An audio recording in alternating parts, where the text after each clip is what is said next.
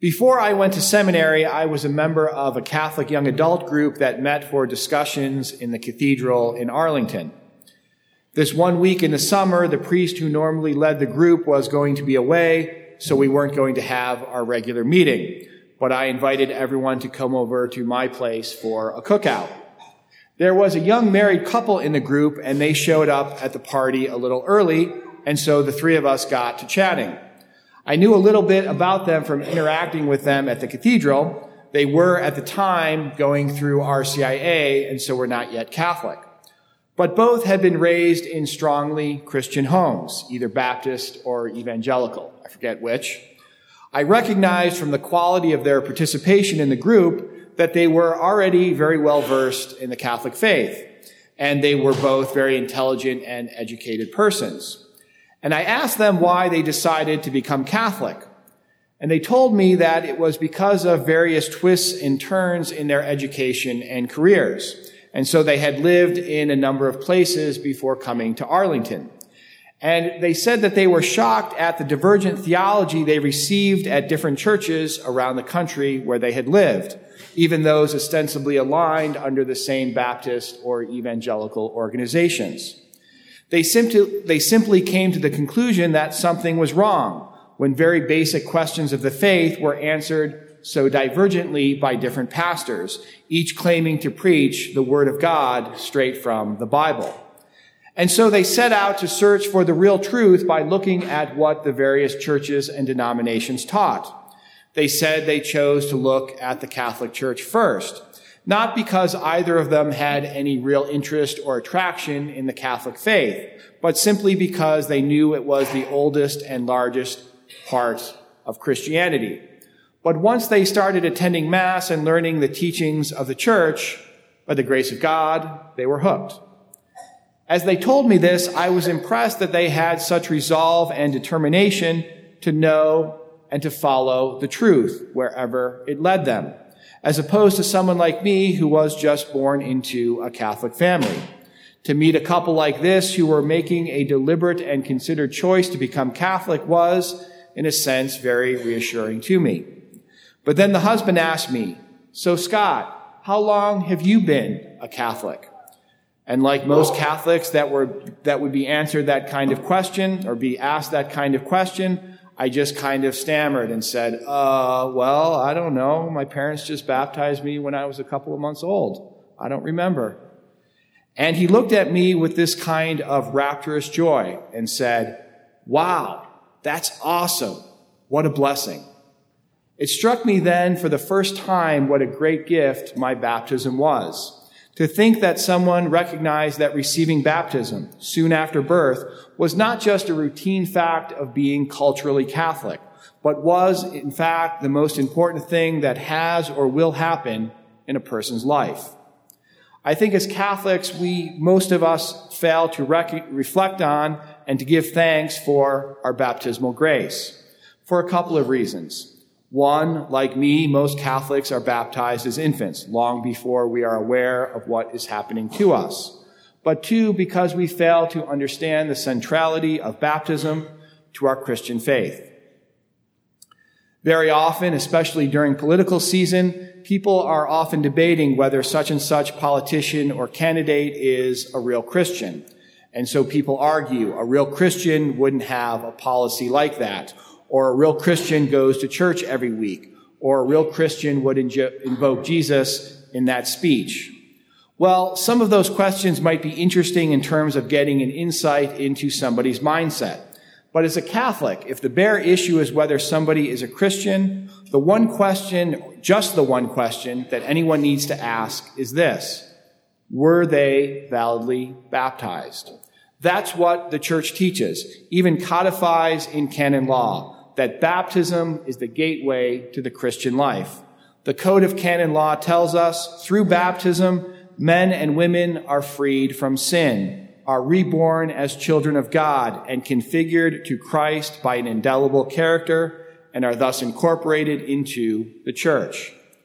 And further, by baptism, one is incorporated into the church of Christ and is constituted a person in it with the duties and rights proper to a Christian. It doesn't matter for these purposes whether the baptism took place in a Catholic, Orthodox, or Protestant church.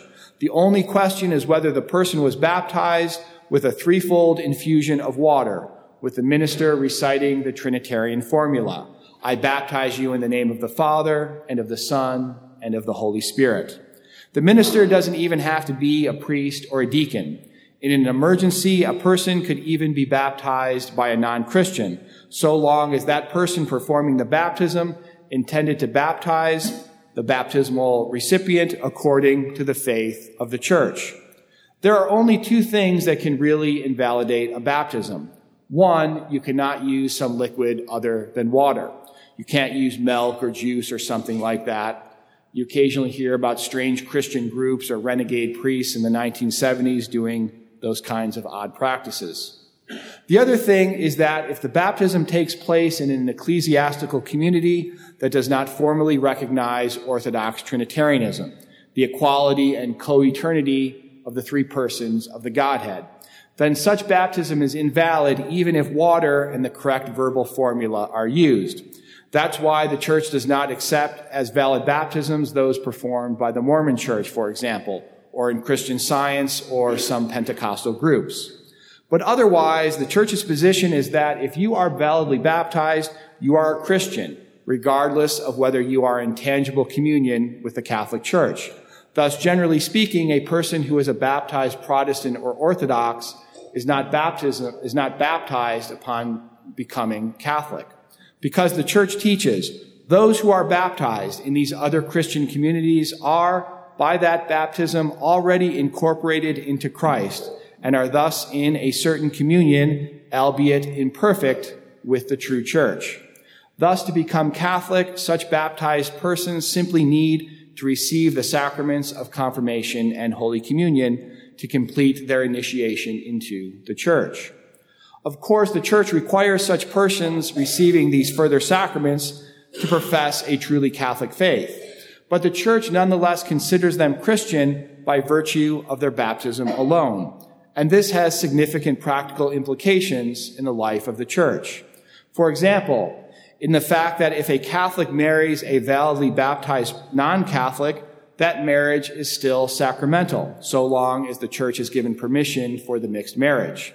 By contrast, a marriage between a Catholic and a non-baptized person is never sacramental, even if performed in a Catholic church.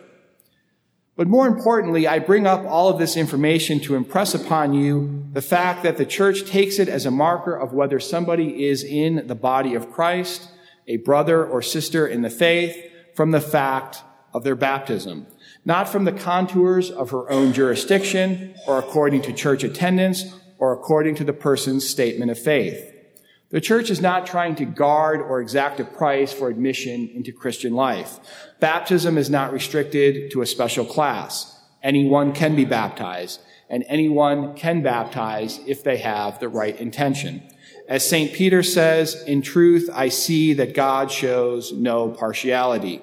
Rather, in every nation, whoever fears him and acts uprightly is acceptable to him.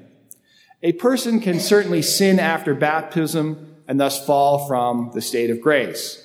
Just because a person has been baptized doesn't mean that they're necessarily going to heaven. But we believe that everything starts with baptism.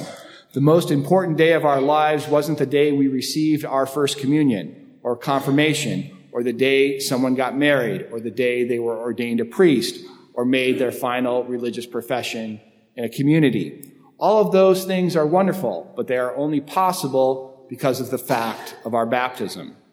Rather, when we were baptized, we received the greatest gift imaginable, the gift of being incorporated into the ultimate reality, the God who is mysteriously one, but also three persons, Father, Son, and Holy Spirit, totally united in love and self-giving. Because of this, we can have the gifts of faith, hope, and love within us. Everything that happens to us after that is simply the outworking of our baptismal calling.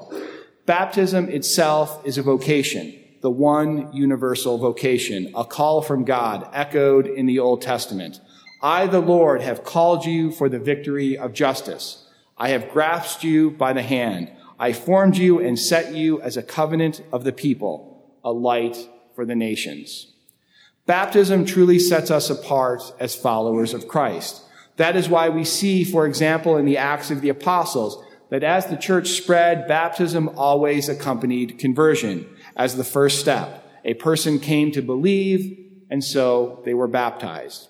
It's why even Christ himself, who had no sin, submitted himself to the baptism of his cousin John.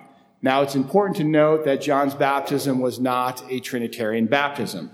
It was, in fact, a common practice in Jewish life that a teacher or prophet would ceremonially immerse somebody in water as a sign of repentance for sin.